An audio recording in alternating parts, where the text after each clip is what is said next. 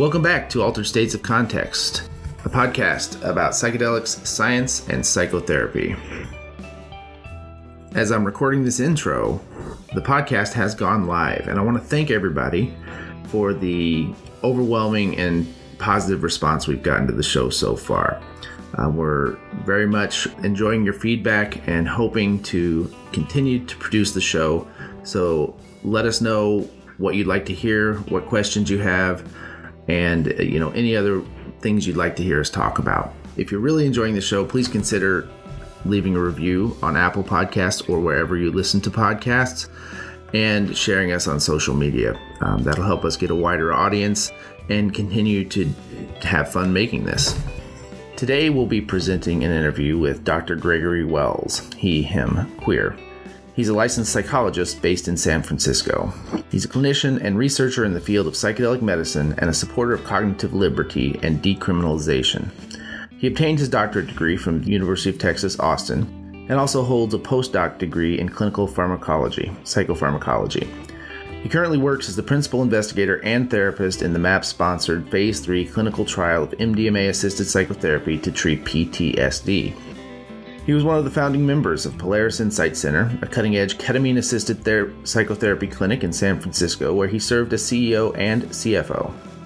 Gregory has a long-standing interest in and deep respect for plant medicines, entheogens, and indigenous wisdom and healing practices. He's eternally grateful for the lineage of elders, ancestors, healers, and teachers who came before him, who taught him, and who make his work possible.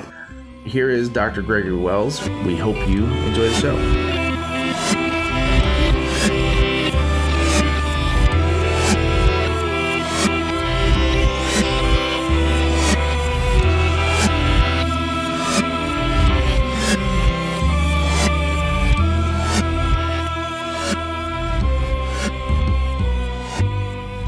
Ask a question because it was, uh, you know, it's kind of what spurred my brain a minute ago to be like, well, let's just start recording because we were talking about mental health crisis. So you hear this a lot. Like this is a refrain, mental health crisis, like that phrase, you know, and I think um, I hear that and I don't know what the heck it's supposed to mean exactly. I know, like, I guess, an increase in mental health diagnoses, but from my point of view, it's sort of been evident my whole life. You look around and you see evidence of um, a culture ill at ease since I've been alive. So talking about a mental health crisis today kind of strikes me as like, okay, seems seems like par for the course. But but I do think maybe it's referring to like an increase in mental health diagnoses, perhaps. But the question specifically I have for you, Gregory, is how do how can psychedelics, in particular MDMA, help with this so-called mental health crisis mental health crisis that we are entering into? Yeah good question. I, think you know my first response is well we we just don't know yet. We're still so early in the research and the focus of the the current mdma research has really been on ptsd I think there are absolutely going to be, you know, frontline workers, whether medical professionals or you know other frontline workers over the past year and a half you know with with covid who are probably going to qualify for diagnoses of, of ptsd so once mdma is legally available those people might have some some access to treatment. You know the the unfortunate reality is is even once it's approved it's still i think going to be a, a rather long sort of rollout of this this medicine. Because unlike most newly approved drugs, this drug is is attached to therapy. It's not drug alone. So, you know, Prozac is released or Lexapro or whatever, it immediately floods the market.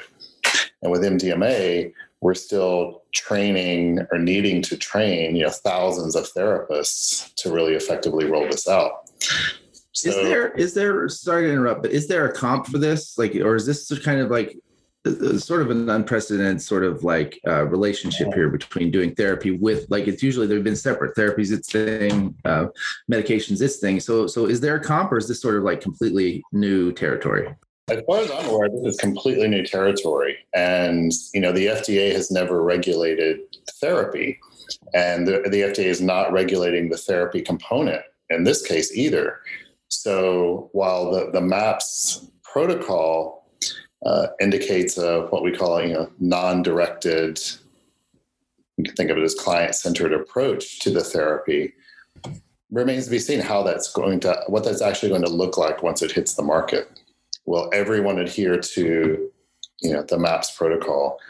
We've you know we've certainly you know in our discussions we've talked about act and you know that that approach combined with mdma but you know there's internal family systems therapy is getting a lot of attention in relation to, to psychedelic therapy. Cbt you know dbt I think they probably all have their utility and will likely work but you know we don't know. Yeah so this has really never been done before like this. Mm-hmm. gregory could you and it will, will be oh go ahead brian. I was going to ask gregory could you explain a bit about the therapeutic approach that MAPS uses. I think for a lot of therapists, they read the articles about the trials and they don't say so much about what the therapists are actually doing. So could you speak a bit about like what is the therapeutic orientation and what are the therapists trained to do? Yeah, I mean it's interesting. This question does come up, and you're right. You know, there, there's not a lot of specific language around what it looks like. I think part of that is due to the fact that it is um, it is this you know non-directed approach, and the therapists in the currently in the trial, you know, some some are MDs, some are psychiatrists, not all. Many of us are therapists, but not everyone came into the trial with you know as as a, a therapist per se. So we come from a range of theoretical orientations and clinical backgrounds and you know some people bring psychoanalytic expertise and some contextual behavioral and you know some you know some psychiatrists as we know many psychiatrists don't get much training and, actually doing therapy in their their medical school training. So you know there is no one specific approach. And in the the uh, MAPS MDMA therapist training program, you know, we are we are taught to to really follow the client um, or the participant in this case, and you know, it's been interesting for for some therapists who come in with a lot of you know years of experience and, and skills. It's hard to put down your you know your toolkit of tried and true interventions and really sit there and kind of do nothing, as it were. But that, that's not really true. Um, but to really just follow the client, and to it's not about intervening. You know, sure, we're we're offering comments and, and, and support. It's really more about being a supportive, empathic presence as the client is having their unfolding process in the sessions. Now, in the integration work, sure, you know, there's a lot more opportunity to do, you know, interventions and those can come from a, a range of the, the, whole range of really theoretical orientations and trans theoretical orientations. But in the MDMA sessions themselves, it's really about being very present moment to moment and following what's unfolding for the client without needing to or trying to intervene or, or analyze. But yeah, so it's a it's a real exercise in mindful presence and awareness. Would it be safe to describe it as sort of providing a like your your job is to sort of provide an environment and a sense of safety to the participant? Absolutely. Yeah, that's I'm, I'm, glad you brought that up. We spend a lot of time in the preparation sessions talking about, you know, this gets back to set and setting and really providing a very safe environment for the participant to, to engage in this sort of exploration. So there's a lot of talk around, you know, safety. We're keeping them safe, reminding them that they're safe, and um, encouraging curiosity. I'd say that's the other major, you know, sort of component to this is encouraging the the, the participant to remain curious about their experience as it's again un- unfolding. Mm-hmm. It definitely strikes me that with that safety or that sort of safe foundation, it reminds me sort of like thinking about like attachment, you know, and like secure attachment, like a feeling of safety.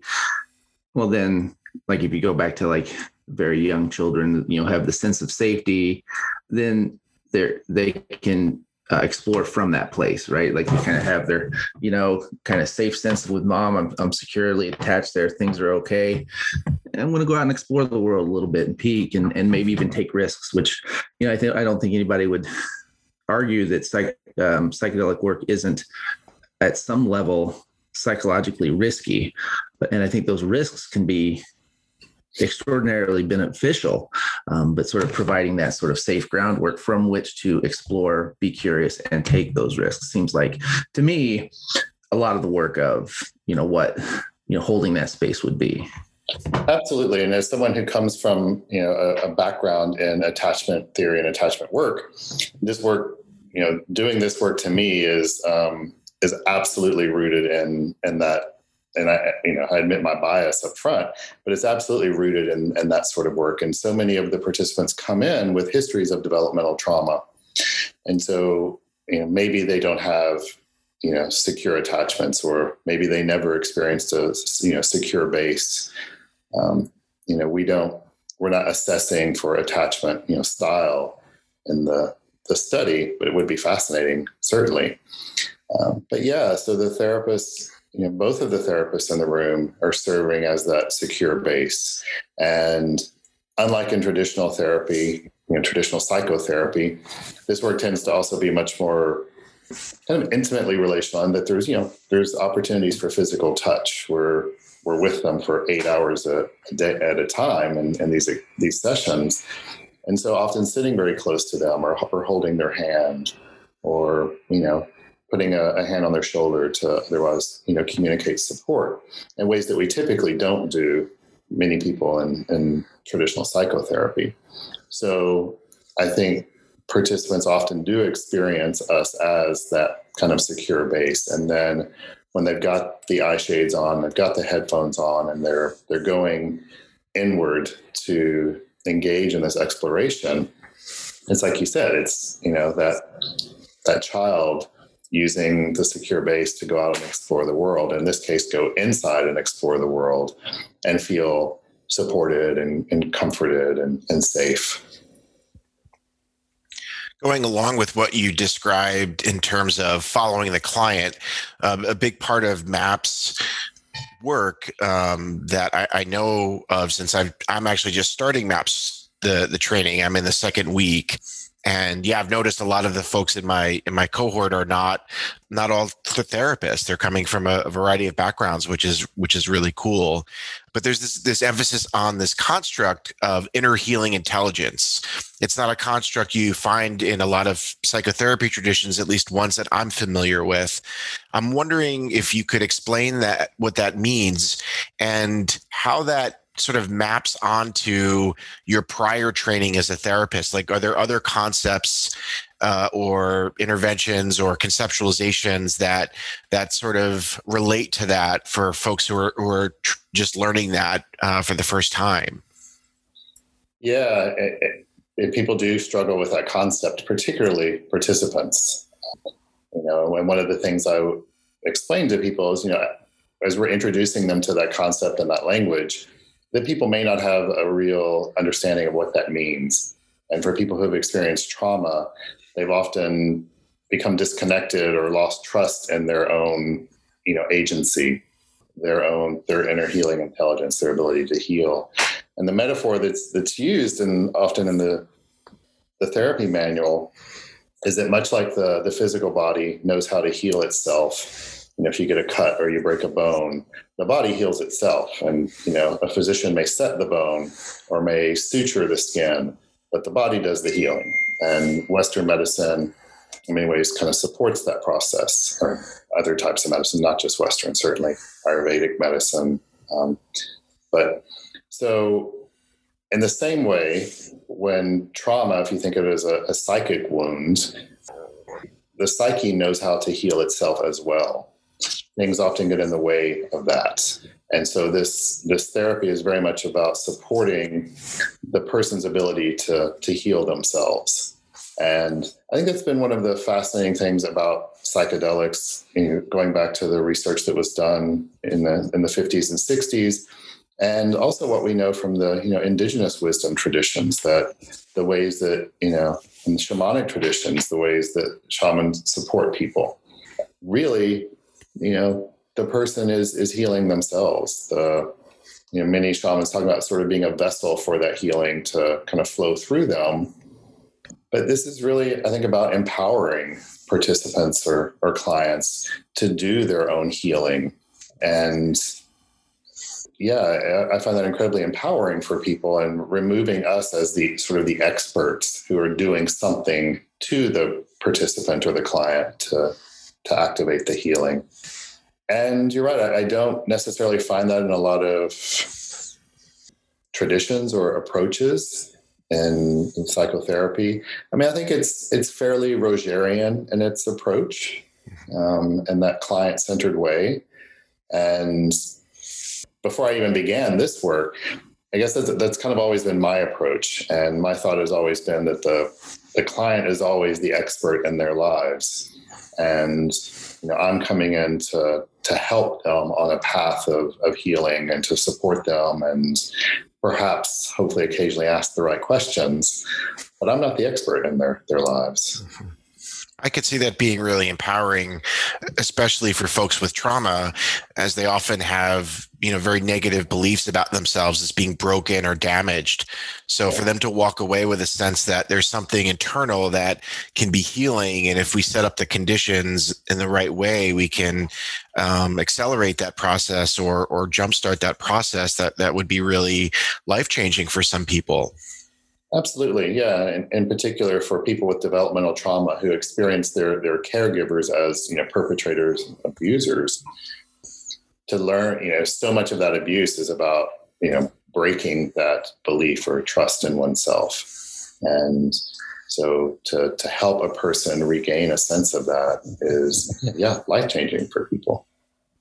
I think there's a like an interesting kind of side conversation here, especially since I imagine a lot of our audience will be uh, therapists and you know have an interest in counseling, psychology, therapy generally. It seems to me you, you, you say things like inner healer, you know, the psyche knows, talking about healing the, themselves, which I think is ubiquitous terminology in psychedelic medicine because it seems like when you're just looking it seems clearly like what's happening. It's not like you're doing anything. It's you're setting the space for this and allowing you know for that to happen on its own um, which in general to me seems like a notion that there's good language for uh, in basically humanistic therapies generally, you know, like Rogerian, like you mentioned, but I think the humanistic sort of school of uh, therapeutic approaches sort of in general talk this way. Like this is the sort of language that is often used, and it is not the language of most evidence-based therapies. You know, and I think that that's been uh, early in my career for sure. I was attracted to humanistic therapies because you know I came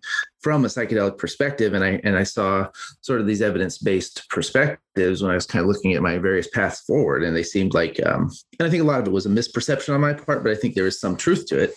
Um, you know, they missed this language for me, that was a big part of what brought me into ACT because I feel like ACT provides a really nice bridge between sort of an evidence based approach, but also really uh, able to adopt and incorporate a human a perspective that I'm referring to as humanistic, um, that we could refer to as maybe psychedelic. And I wonder if you had any just any thoughts on that sort of like the different therapeutic approaches and, and how the, their language fits or doesn't fit uh, with psychedelic experiencing. Yeah, it's, it's an excellent point, Nate. And that as I'm listening, as I was listening to you say that, I was finding myself, yeah, hopeful that as MDMA therapy is is, is rolled out, that it you know further becomes a bridge between these two what have seemed at times you know sort of disparate approaches. Yeah, I went to graduate school in the early 90s, which was sort of the heyday of evidence-based approaches. It was all about CBT and you know, these manualized approaches. And, you know, I'm thankful that I also had, you know, a lot of training in psychodynamic therapy. And fresh out of graduate school, being very much, you know, evidence based kind of approaches. And now, kind of all these years later, coming back to from this more humanistic approach. And like you said, I think that the psychedelic work had always been from that approach and incorporating that language and, and, valuing that. So I hope that you know our fields whether you know psychology or you know counseling or social work, whatever it might be, can all move in in that direction and and really value these approaches more, which which yeah, do put the client at the center rather than the the interventions at the center. Mm-hmm.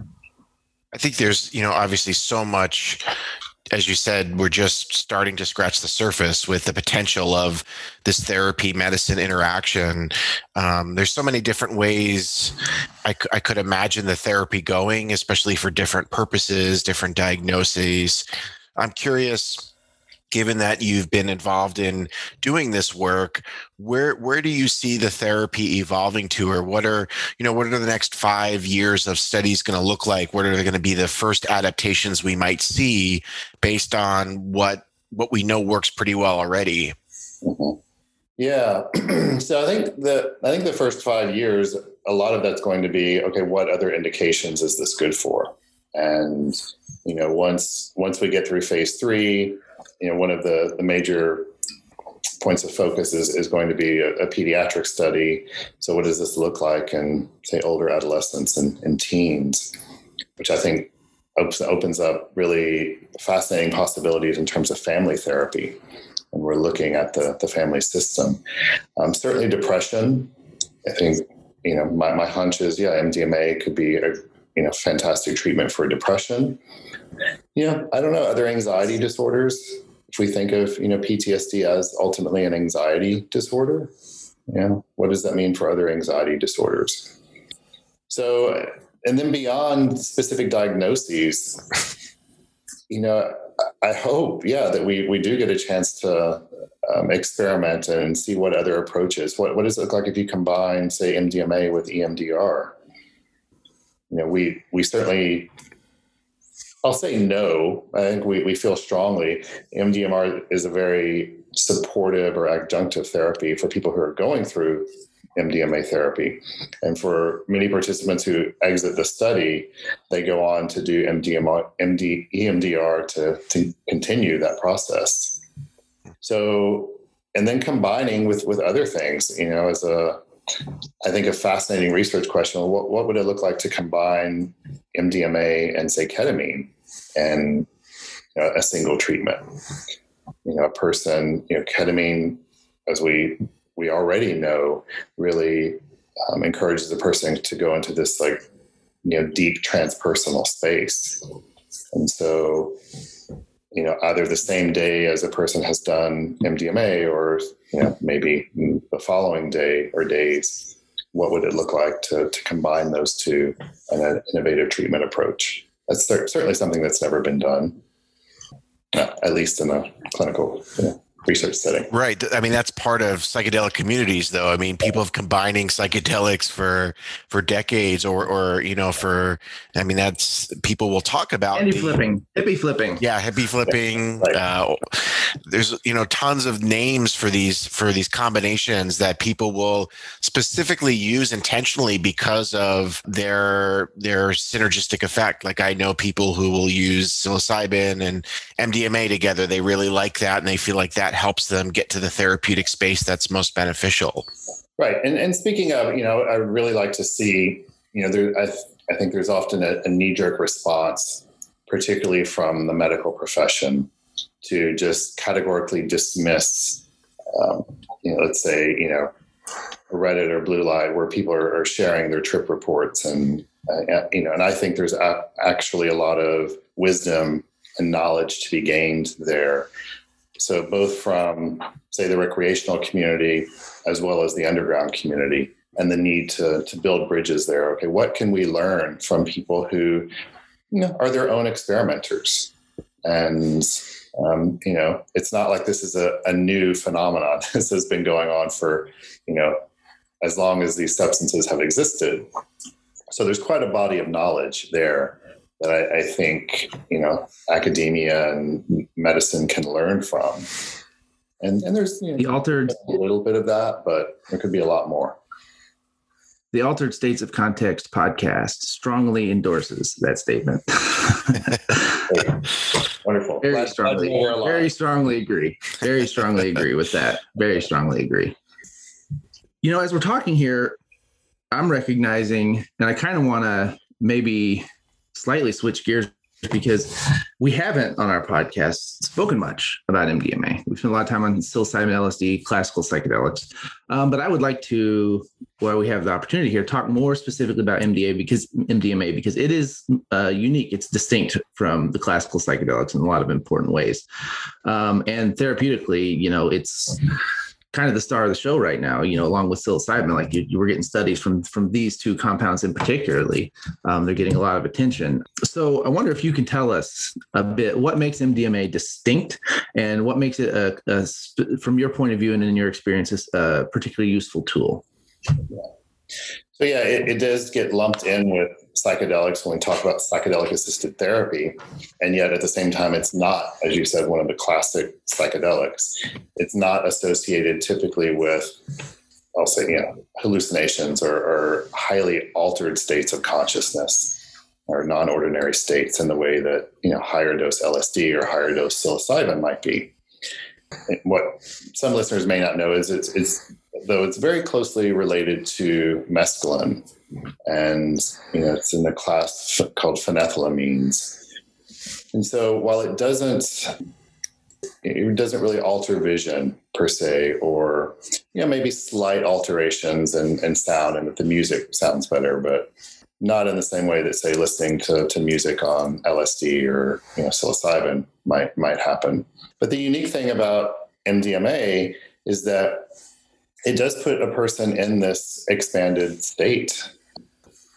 And for people who come in with a lot of anxiety, pe- people who come into the study, let's say, who are very drug naive, and we've got you know people who often come from very conservative backgrounds, and this is the very first time they've been exposed to anything. A lot of the participants have never smoked marijuana, know, maybe they drink some. So, for a lot of them, they experience it as it feels safe because they are still in control. And to go back to what we talked about earlier in the preparation sessions and, and helping people feel safe, that is one of the things that we discuss with them is that, you know, they're they're always in, in control with the, the medicine. So they they remain in the driver's seat. The medicine isn't so powerful that it's, you know, taking away their their ability to be present. And so, you know, we tell them at any time they can take the eye shades off and the headphones, and they're going to be right there present in the room with us. So I think that is unique um, compared to some of the other, certainly the stronger psychedelics, is that, you know, people can take a, a dose that is high enough to to result in a therapeutic effect and yet still be present and in control and not see dragons or you know not not go into you know hell realms that are sometimes associated with with other psychedelics. Mm-hmm. and so it's also unique in that you know it affects not only serotonin but dopamine and oxytocin and norepinephrine in the brain. And so it really does open up these um, heightened states of empathy and most important, I think, for self for PTSD is self compassion. Um, people are able to really feel compassion for themselves, for all the parts of themselves, to use the IFS language, and and to you know, ultimately forgive themselves for whatever they're whatever they've been carrying and whatever they're they're bringing in. Mm-hmm. And because MDMA has this you know, empathogenic effect, it's great for, again, really encouraging that relationship and that bonding and that attachment with the therapy team. So it kind of, you know, kind of hits a lot of important important points for successful therapy. Mm-hmm it seems to me that MDMA is more of a predictable experience as opposed to psilocybin is a bit more of a wild card. You're not sure what you're going to get. And I think, you know, for folks with trauma, being able to to kind of inform them and have a maybe narrower range of experiences is probably I, I, could see that being you know uh, easier to tolerate for for somebody with with a trauma history where you know losing control is is absolutely terrifying and is associated with being hurt or or traumatized in some way Right. Absolutely. Yeah. I think that that does make it more palatable per se for people, knowing that they're yeah they're not going to lose control. Mm-hmm. Um, you know, and at the same time, it, the therapy is not always you know rainbows and unicorns and mm-hmm. you know easy for mm-hmm. people. It's quite hard for people, and mm-hmm. you know more than one participant has said, you know, I don't know why they call this ecstasy. Was, you know, it is not a, you know, it's certainly tolerable, but it's not necessarily a pleasurable experience for people. You know, and the kind of the recreational literature, we people often associate doing MDMA or ecstasy or Molly with with pleasure and and fun and you know being social, and it's quite different in this therapeutic context. So, you know, the same. It's interesting that the same the same neurochemical processes are going on in the brain, but it's a very different experiential hmm. thing for for the participants. Do you still see those experiences show up sometimes? Yeah, you know, and I, and I I always try to you know in the preparation encourage participants to yes we're it, it's it's about work and and yes we're here for healing and that is always some work but it's also okay to have fun. So if you know something fun is showing up for you don't push that aside. Just like you know we tell them don't push anything aside. You know do your best to to welcome it all.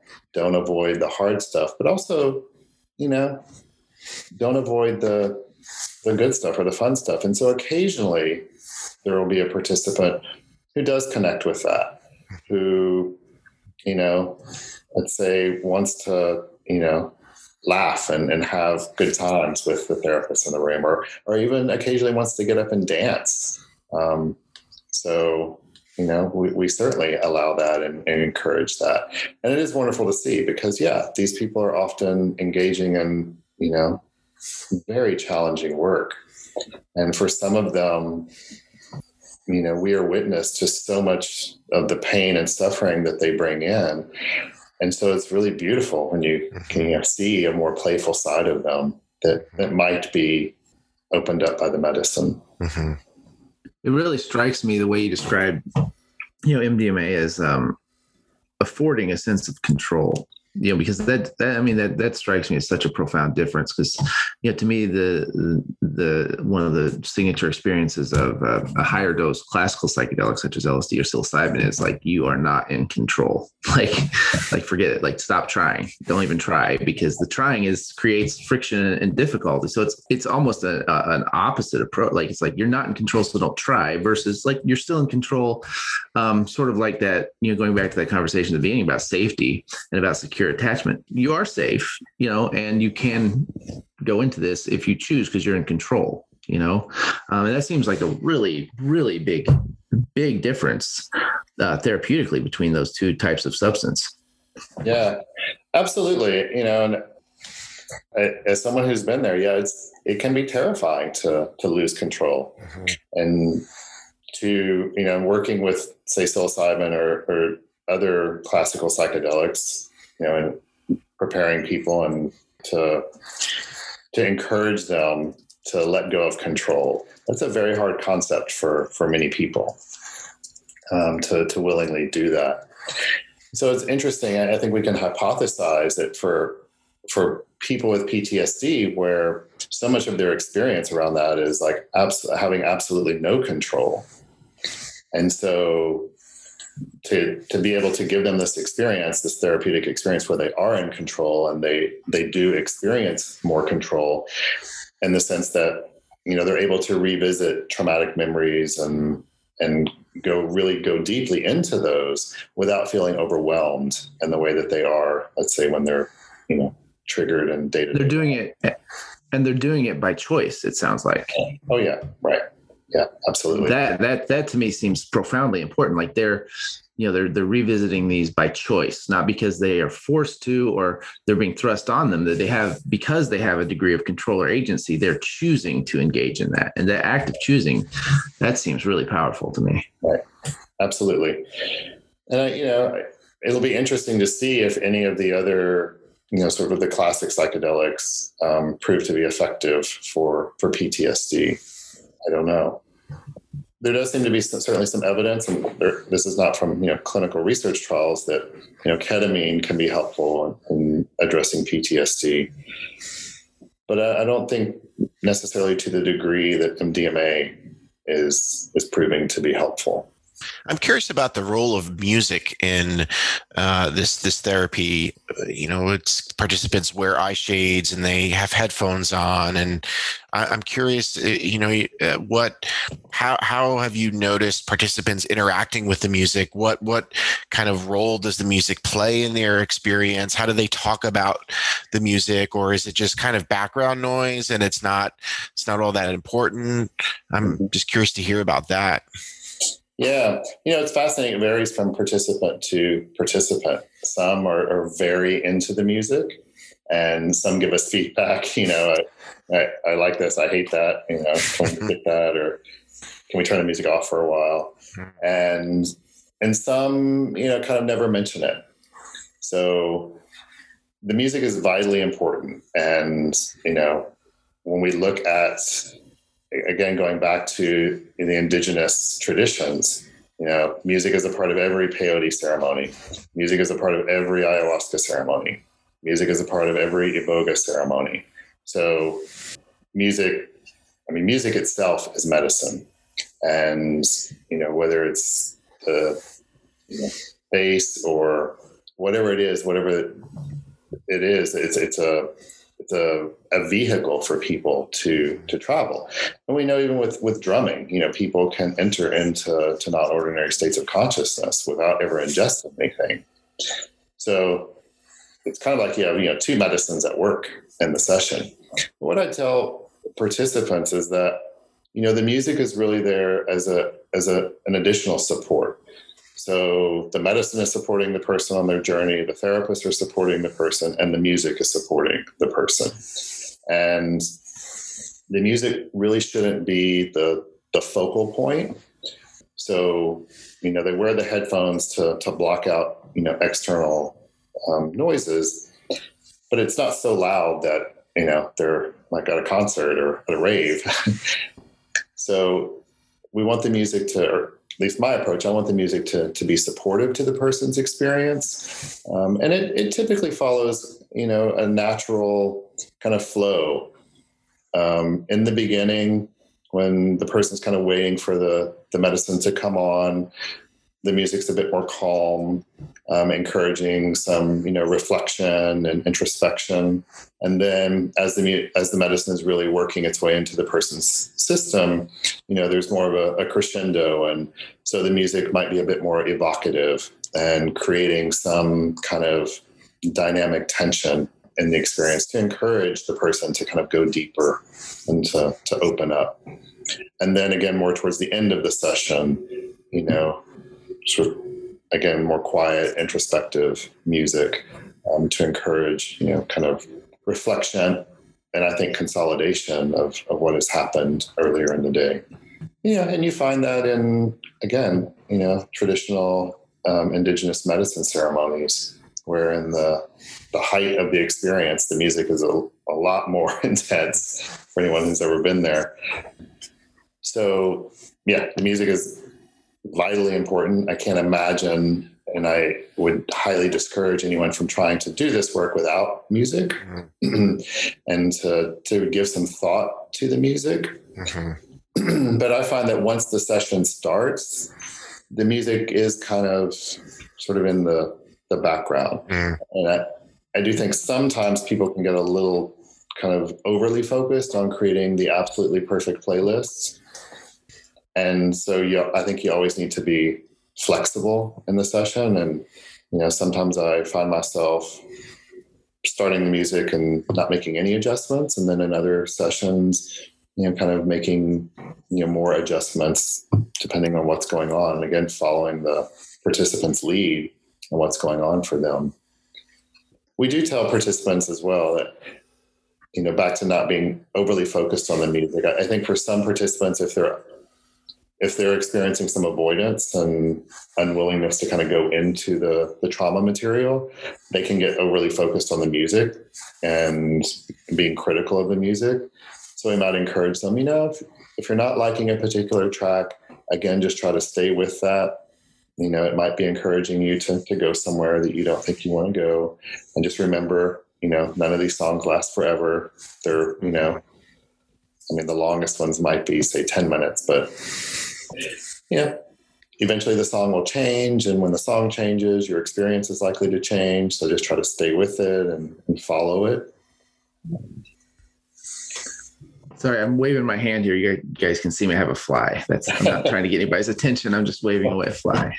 yeah, you have a question?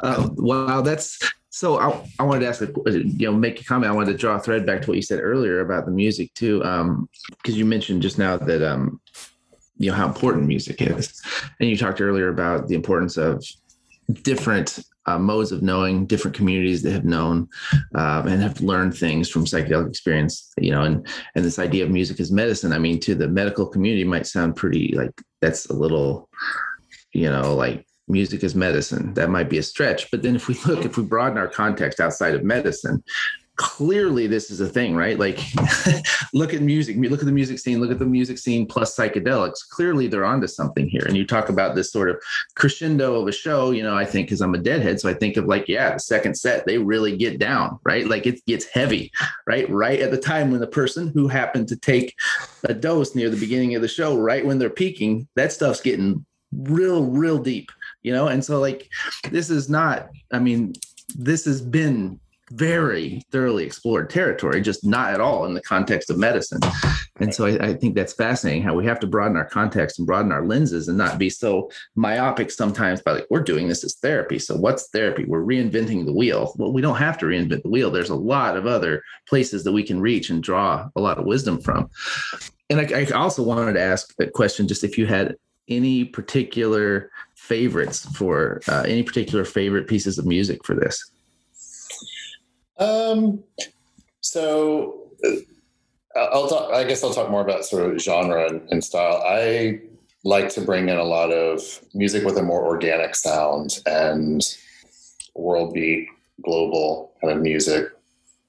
There is kind of the, I guess, the advice to avoid music with either in, in our case, most often English lyrics, but in to avoid music with lyrics and whatever the person's you know dominant language is, because that can be distracting. And so, you know, I'll play a lot of say Middle Eastern music, Arabic music, um, music with Spanish lyrics, things like that. Um, not not a lot of lyrics. I tend to it's fewer tracks with lyrics, but occasionally, I think the the sound of the human voice is also an important element in a person's journey. So, you know, and there are certainly other therapists who lean more towards, you know, EDM kind of, you know, psytrance, you know, more electronic sounds.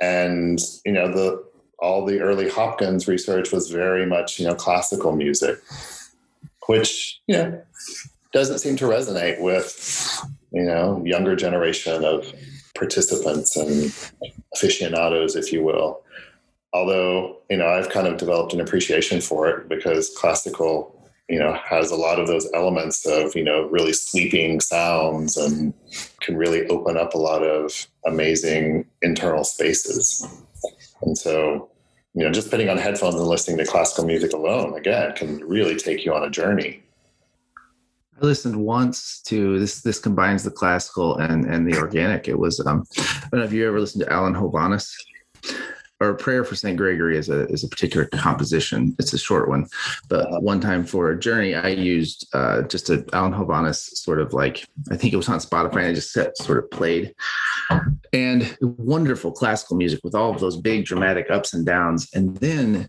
a song came on, and it was um, one in which he incorporated whale song, and I didn't know it was coming, but I'm listening to the music, and then all of a sudden there's a whale and it blew my mind in the smithereens completely because it was like there is like an intelligent language right there that I recognize as an intelligent language. Clearly, this is speech.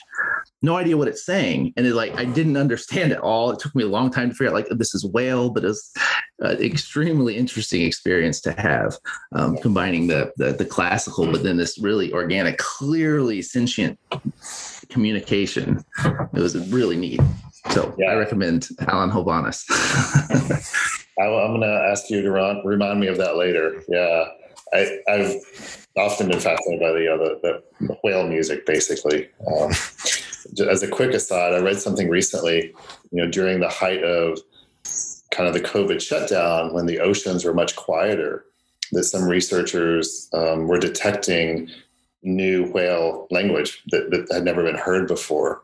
And um, we're collecting, yeah, examples of, you know, a, a lot more diversity and the way that whales communicate with one another than we'd previously known because the oceans had been so noisy. So, That's super cool. That's super neat. I love this discussion as music as medicine. And I, I, love what you said, Nate, about how here in this this treatment, we're stepping outside of the normal box of therapy. I think that's one of the things that I um, really enjoy about this this area of work is that it really is incorporating a lot of dis- different disciplines like music you know art plays a big role in integration and and things like that. And i imagine for some therapists that would also evoke some discomfort because we're very comfortable in our little boxes. I know what to do. I have my treatment plan. I have my you know my interventions. A lot of folks are very curious about this work. I, I was wondering if you could speak to you know if people are thinking about getting involved you know what types of uh, maybe we could broaden out not just therapists but w- what types of individuals are best suited for this type of role? And i'm especially curious too about eight hour dosing sessions that must be pretty exhausting. Uh, i think it's an important factor for folks to consider doing this kind of work. Are they up for that kind of commitment? Uh, just to speak a bit about your experience with that yeah let's see where to begin there. Uh, I'm going to start with the eight hour sessions, and then you may have to remind me of your, your other question. We'll, we'll see if I can hold that all. Uh, for, you know, I'll start with the participants. Actually, it's it's kind of funny is that so many participants are like, "Wait, we're at the end. It's over." you know, there is that um, whether it's MDMA or, or other you know psychedelics, time is distorted for people and you know we're in a the room's not dark, but you know the shades are drawn because people's eyes are often much more sensitive to light um, because they're you know, many times a person's pupils dilate when they take MDMA. So the room's a little darkened. You know they're not paying attention to time. They're spending a lot of time in that internal state. So time flies. It seems for them. You know, and and for me personally, it hasn't been that challenging. There is often you know so much going on. Even when a person is spending let's say an hour goes by and they've got the eye shades and headphones on you know i'm often still sitting there you know i mean i'm not you know, staring at them but watching you know kind of wondering what's what's going on for them and and you know noticing what's happening in their their face or in their in their body and then you know, when the eye shades and headphones come off, there's a lot of often very dynamic interaction that is much different than the typical 15 minute psychotherapy session. So a lot of the time it's it's very engaging. The great thing about having two therapists in the room is that you can take a break whenever you want.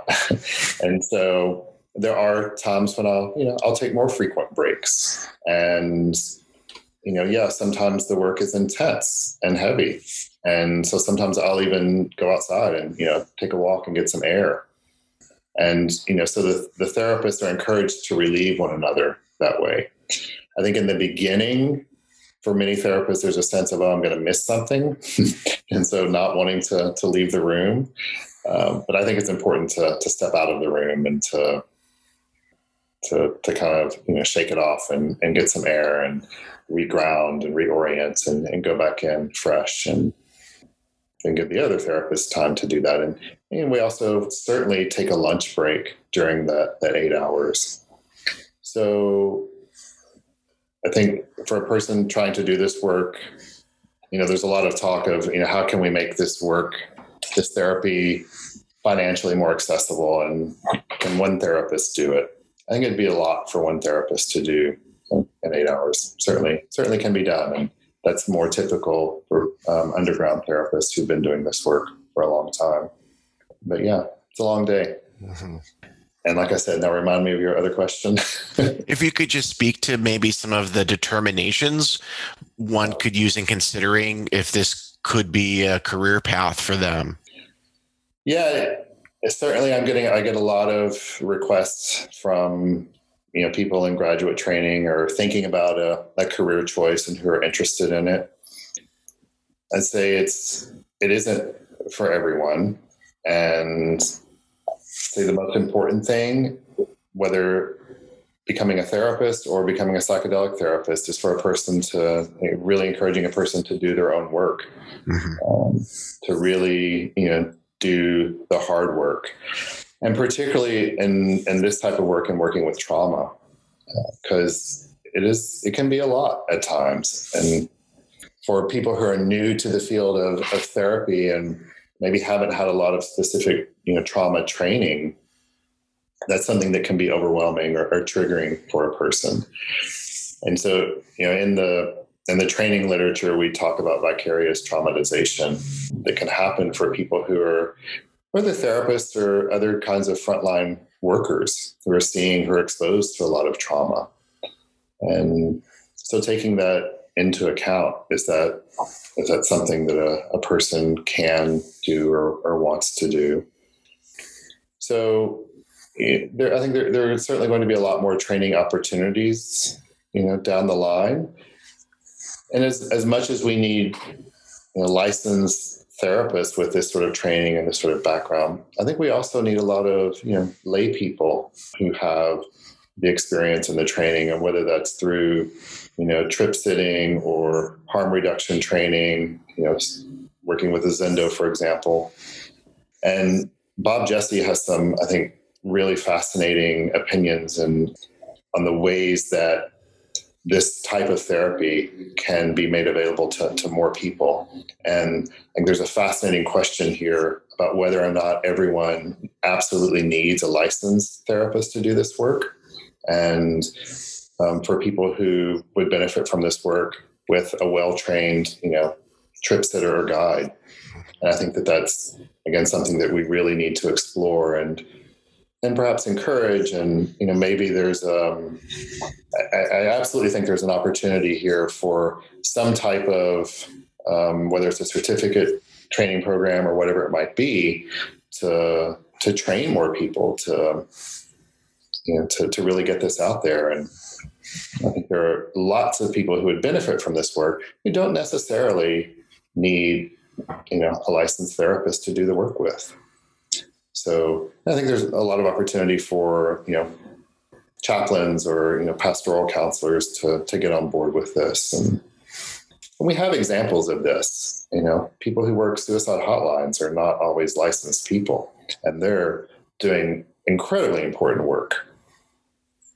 Yeah, it, it uh, this is yeah this this conversation is so important because you know it, it, does get directly to the question of access how many people can access this have the opportunity to access this safely legally. You know and also uh, gatekeeping and um, you know who uh, sort of gets to um, essentially control who gets access and why and for when. And these are really really important questions. And when you're thinking um, as as you're speaking i was thinking of you know what responsibility does the person who is holding the container in whatever format that is you know what responsibility do they have to the person that they're working with? And i think that that's probably different based on the context right? Based on is this uh, are we treating somebody for ptsd um, versus are we you know working with someone for personal growth? You know like what what are the basic responsibilities of the person who has um, agreed to be to hold that space for someone else and you know, I, I am biased here, and I think that anyone working with trauma absolutely needs to have specific expert you know level training and, and working with trauma. It's the the possibility of further traumatizing a person is is too great to I think take that risk. But yeah, for a person engaging in you know more sort of psycho spiritual you know growth exploration, probably doesn't necessarily need a, a licensed person to to do that with. But I, again, I, I think the person should certainly have training and, and guidance and you know mentorship to do that work. Yeah, it's such a you know common question that gets asked and, and should get asked uh, because this treatment is going to be really expensive for folks who who could benefit from it, and you know we're going to basically be repeating a lot of the same mistakes that traditional medicine has made in excluding certain communities and people of color and other marginalized identities. And uh, one of the things I know you talk a lot about, Gregory, and that there are a, a, good number of people in psychedelic research who are involved in this movement who will talk about not wanting to or trying to do our best not to repeat the mistakes of the past in being you know uh, therapy mostly a white space in general right? And so how, how do we make these treatments available? How do we make them accessible it's such an important question. I'm curious, you know, when you talked about having different levels of experience, you know, what are like what are your thoughts about that? I mean, do you think that having somebody with you know like a zendo training level of education which is you know they they're trained to sit with people who are having challenging experiences and they do a very good job at it with with pretty minimal training uh, maybe some oversight and supervision if something comes up. Um, what are what are some potential models or or solutions um, that that you can see to this? Yeah i think one idea that comes to mind is you know we can look at the kind of the apprenticeship model as a way to to perhaps move this forward. And that there, yeah, like to use the, the Zendo training example or, or harm reduction in general, uh, harm reduction training approaches. Yeah, to, to pair that person maybe with a licensed person in a, an apprenticeship role and to have some sort of a certification program perhaps where people can can learn this and, mm-hmm. and then carry that work forward and you know just as licensed professionals you know we're often taught to to recognize the you know our limitations and to certainly make sure that the people that are apprenticing and that we're, we're training we we train them to recognize that as well i think it's also important that we figure out and I, I don't have an answer to this but to really get this work embedded in the communities that would benefit from it most mm-hmm. communities of color and indigenous communities and being able to train people within those communities, but but essentially I think, turn it over to people in, in those communities who, who know their communities best. And maybe there need to be some adaptations to this current model to to make it more accessible, not only accessible, but more effective and to be more accepted in that community. Mm-hmm. Because right now, I think in a lot of communities of color, it still feels like this white you know, mm-hmm. sort of clinical treatment. And in some ways that's true. You know, and, and, MAPS is doing some work to, to train more therapists of color and bring more people in. And there's certainly more that can be done there. Um, so I, I'm absolutely confident that's going to, to continue. And, you know, as the field of psychedelics is slowly diversifying more and we're getting more um, diverse voices and, and people are taking ownership of different pieces of it. So i think to go back to your earlier question what the next five years are going to look like is going to be fascinating. I, you know having been involved for the last five years i could have never predicted really that things would move as quickly as they have.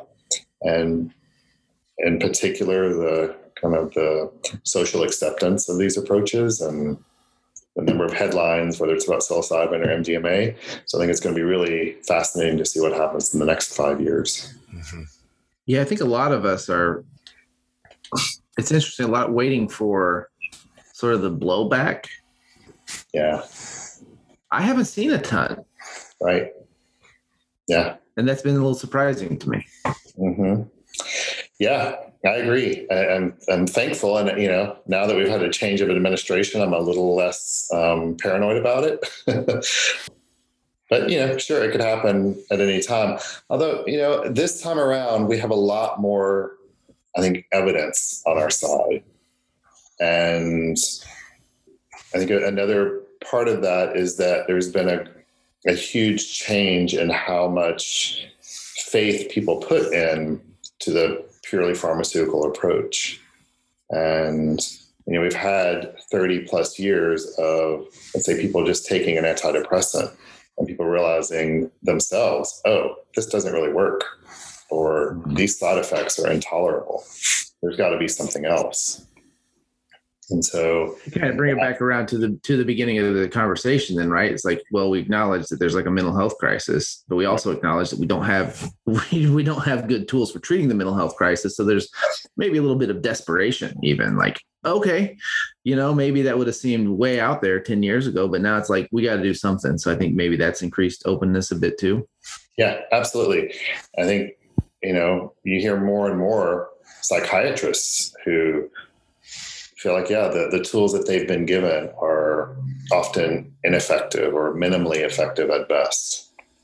Um, and more psychiatrists who are realizing like the most effective tool psychotherapy was taken away from them in their their training programs. And so more and more are seeking that so speaking of headlines, with within I think it was a couple of weeks ago, just very recently, MAPS uh, you know released their phase three data, showing that 67% of participants in the phase three trials no longer met criteria for PTSD, which is absolutely incredible. Yeah. I mean that's that's just a remarkable number. You must have been so excited to see those results, having you know spent so much time working in these trials. Absolutely. I mean, you know, we it, it, it replicates what we'd seen in phase two, but phase three is a very different. You know, it's a very different study, and it's where the majority of pharmaceutical research studies fail. Um, they they fail to replicate you know, earlier findings, and so yeah, we were a little bit on the edge of our seats, you know, wondering what it was going to look like. And so to have the data come out so robust was was very exciting, is very exciting. And so, you know, we're, we're now excited to be moving forward with the, the second part of phase three, where we hope to repeat the same thing again. You know, the other thing that I think is, well, one, I think many people who don't follow pharmaceutical research might not realize exactly how phenomenal that number is. Uh, that you know, you just don't see that in pharmaceutical research. Mm-hmm. Um, you know, it's often more like you you hope to maybe get you know thirty percent to show that it, your treatment's effective. The other, you know, I think interesting thing about that is that I think 32% of the people in the placebo arm of the study also had statistically significant improvements in their PTSD, um, which again, rather than, yeah, I think really speaks to the the power of the therapy itself. Mm-hmm. So, you know, all of those people got the same number of therapy hours. And, you know, our goal in the study is to have everybody experience the exact same thing across the study with MDMA being the only variable. So, you know, I think again speaks to the power of, of psychotherapy mm-hmm. and, and, intensive psychotherapy in particular to, to produce um, measurable results that just comes dangerously close to confirming all of my priors about things like yes therapy works great but it doesn't work nearly as well as therapy plus this this other treatment like really is exactly yeah so i'm like wow that's that's some right, we've, we've heard, even, there. even with antidepressants right we've always heard that and we've always been told that and you know patients are told that but there's never been this sort of you know in bringing prozac to market you know no one's looking at Prozac plus therapy. But yeah. So yeah, there's been no innovation in mental health treatment that's come close to this. And as a therapist, I'm very willing to admit the limitations of what therapy can provide. And, and you know, I'm very open with clients about that you know, I think as a therapist, we hear a lot of stories about people who are frustrated with medications, frustrated with therapy. And, you know, I live in Oregon where psilocybin uh, assisted treatment is going to be available soon. People are really excited for that because they they really want an alternative. And again, to have this data show that this really does work significantly better than some of our existing treatments, it's hard to argue with that, even for folks who are, you know, more conservative or traditional or closed-minded or whatever however you want to describe that it's hard to argue with with the data and, and i think that's one thing that uh, one of many things I have such great respect and appreciation to MAPS for, for for really doing this right, doing this rigorously, doing this to the utmost quality. It's really quite remarkable the the multi-decade project that Rick Doblin and that whole organization, many staff members and therapists like yourself, Gregory, have worked so hard to really maintain this quality. And now, you know, we have this wonderful data to show. It's it's it's really such a comeback story that is is really quite remarkable. Yeah, yeah. Thanks, Brian. I, am incredibly, absolutely grateful to to Rick Doblin and the team at MAPS who've you know kept this moving for so many years, and um, to have been a part of this now for a number of years is, is really, yeah, just deep gratitude for this experience. It's, mm-hmm. it's been a lot of work, but it's, it's mm-hmm. certainly paying off. And you know, I think the other thing that's so groundbreaking about this approach, or these approaches, MDMA or psilocybin, is we're talking about a very few number of drug exposures or, or, use of the medicine. In the case of MDMA, it's three sessions, as opposed to taking a pill every day for the rest of your life. And you know, these are yeah, fairly small doses of of the medicine. And to get these kinds of results is just again, groundbreaking in, in, in psychiatry. So speaking of the the you know MAPS and uh, just the state of where the research are, I wonder if you wouldn't mind taking a minute to orient our listeners to exactly where things are. Like you know, uh, I think casual listener might not know phase one, phase two, phase three. What does that mean? How many phases? Like you know how many trials are left and just just like a brief orientation of what that means and what that lends us to be able to expect as practitioners um, as far as like the the legal status over the next few years. Yeah so every um, new drug that's in development goes through several phases phase one phase two phase three. Earlier phases are looking at you know often um, animal models. It's a lot of lab work um, basically. And then in phase two, you start to get to human trials and looking at safety and efficacy. And then phase three is the final phase of, of drug development before a drug can make it to market, before it gets the, the final FDA approval to, to go to market. And like I said earlier, phase three is where a lot of drugs fail. They just don't don't prove to be effective. And pharmaceutical companies can spend millions, even billions of dollars getting to that point and to mm-hmm. then have the drug fail. And sadly, that's often reflected in, in the cost of drugs, particularly here in the United States. So, what your listeners should also you know remember is that MAPS has raised every single dollar of this from from private donations. So this has been a private donation funded research, and it's cost you know millions and millions of dollars to get this far. So it's not a big pharmaceutical industry who's been developing this drug. So it has been quite a sometimes a scrappy team of, of people getting it this far. Mm-hmm. So we're right now we're about halfway through phase three. We're hoping to have it all completed by early 2023. So once once all the participants get through the study, then there's also a long period of data analysis, you know, cleaning up the data, analyzing the data, getting it published, submitting things to the FDA, going through lots of FDA meetings to finally get that, you know, stamp of approval that we're all hoping for. It's still certainly no guarantee, but things look incredibly good. Uh, there's no reason to think that, that we won't get there. So it's possible that by 2023, um, MDMA could be available to to the public. Before then, the expanded access program is starting. It's a small number of clinics, um, but there will be people who will have access to MDMA assisted therapy who don't have to be enrolled in a, the clinical research trial.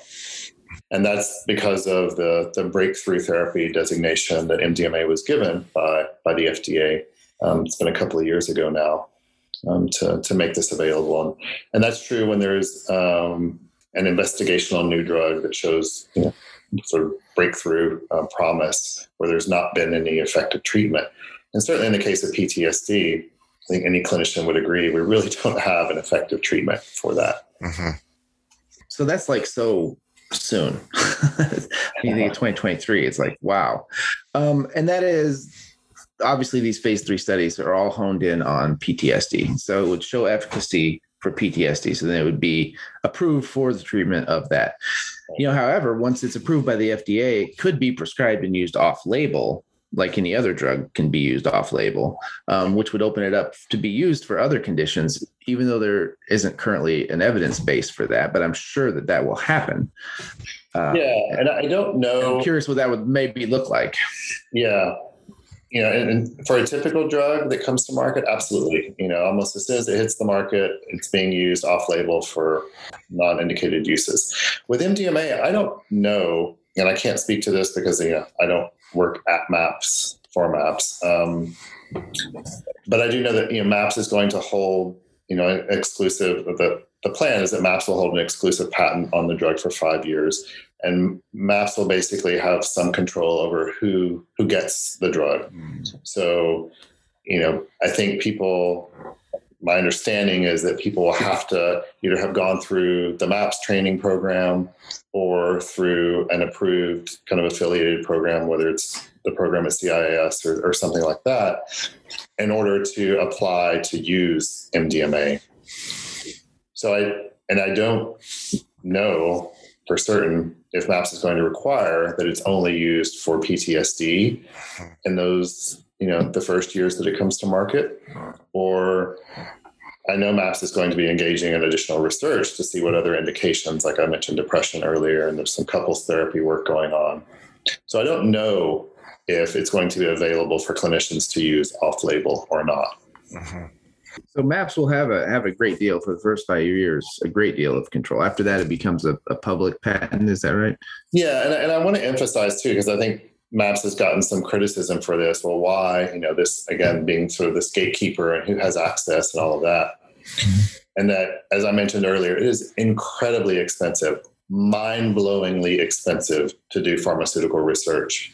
And so, to get another indication to MDMA is kind, you know, kind of like starting over in the pharmaceutical research process. And so MAPS is again then faced with raising tens of millions of dollars to get that through.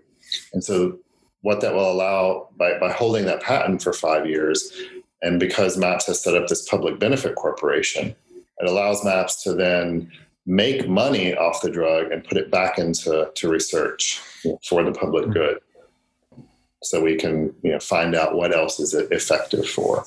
So i think it's i think it's important you know. MAPS is trying to do this i think in a way that's much more ethical than your typical pharmaceutical company.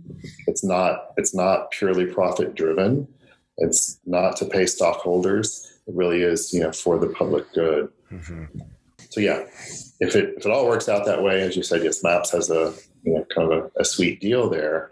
Um, and then at the end of the five years, and when that expires, yeah, then there's no patent on MDMA. I guess it would be treated like any other generic drug, and companies could manufacture it and use it in whatever way they see fit. It'll be interesting, though. I mean, the whole field of psychedelics is going to change radically, I think, in five years. Just as you know, there's no you can't patent psilocybin per se, and we won't go into it because we know there are companies trying to patent particular types of psilocybin or, or ways that they manufacture psilocybin, which is different. But yeah, so how is that going to be sort of controlled by by the FDA? Potentially everyone in the world has access to mushrooms if they want them. They're not that hard to cultivate mm-hmm. or, or forage. So, you know, that it's going to be interesting again to see how this this plays out in Oregon. You know that that cat's already out of the bag, so to speak. Mm-hmm. So, um, how do you how do you con, how do you control that crashing wave. Mm-hmm. Yeah, it's a big experiment that's yeah. happening in Oregon. You know, I, correct me if I if I say anything that's incorrect here, Gregory, but you know, being just starting the MAPS training now, it's clear how they have scaffolded up their training program to to try to get as many folks trained up as possible when MDMA therapy becomes available. So our cohort has 305 people. It's the largest cohort so far. And it's all online. And because of that, the cost is, I mean, it's still very costly, but I think the cost is uh, about half of what it was. So I think they're, again, trying to make this more accessible for people to get this training. They also talked about having a two year um, licensure renewal, you will need to be supervised. You'll need to get continuing education credits in MDMA treatment in order to maintain that that licensure, which sounds really great to me.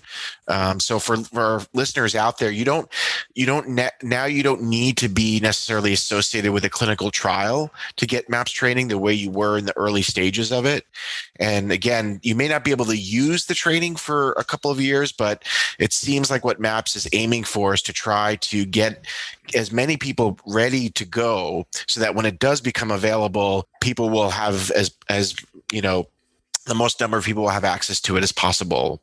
Yeah, yeah. I, you know, to realize, I think the, the the full potential of this this approach, this treatment, we literally need an army of therapists trained to roll it out once it's available. And so, wow, that's a, a huge cohort. When, it was my cohort was pretty tiny. We all fit in one room together. Um, and I think that's been a, a, hard thing, as you mentioned, for some therapists, is to get this training and then you're just sitting and waiting. Mm-hmm. Um, and there, you know, there's still going to be a wait. Mm-hmm. But yes, we I want to encourage anyone who's listening, who's interested, yeah, to explore that that training, because we, as I said, we we need an army, and we need a, a diverse army. Mm-hmm. So MAPS does have some scholarship programs for therapists of color and, and specific trainings for therapists of color to to get this to the communities who, who need it most. And if I'm correct, MAPS is in this training, they're only training license or license eligible therapists, correct? Yes, I believe that you have to at least be license eligible or in you know so yes, graduate students can apply and and so forth. But yeah, people have to. But it's for psychotherapists who are or will be state licensed psychotherapists. Correct. And I think that there's some.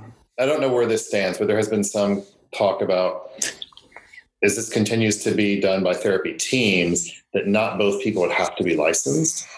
So. Mm you know, there, I think there because there are plenty of well-trained clinicians who, for whatever reason, choose to not go through the hell of licensure. Mm-hmm. So yeah, these people should certainly be able to to work on these therapy teams. Um, but at least my understanding is at least one member of the therapy team will need to be licensed. Mm-hmm. So you know, in, to our earlier conversation and, and thinking about apprenticeship sort of models, I think it's a great way to to make this therapy potentially more financially accessible for people. Is you know, if you have a, a licensed therapist and, and a layperson, so to speak, on the, the team who's doing it to sort of apprentice and and learn in a, in a mentor mentee role be a way to reduce the cost.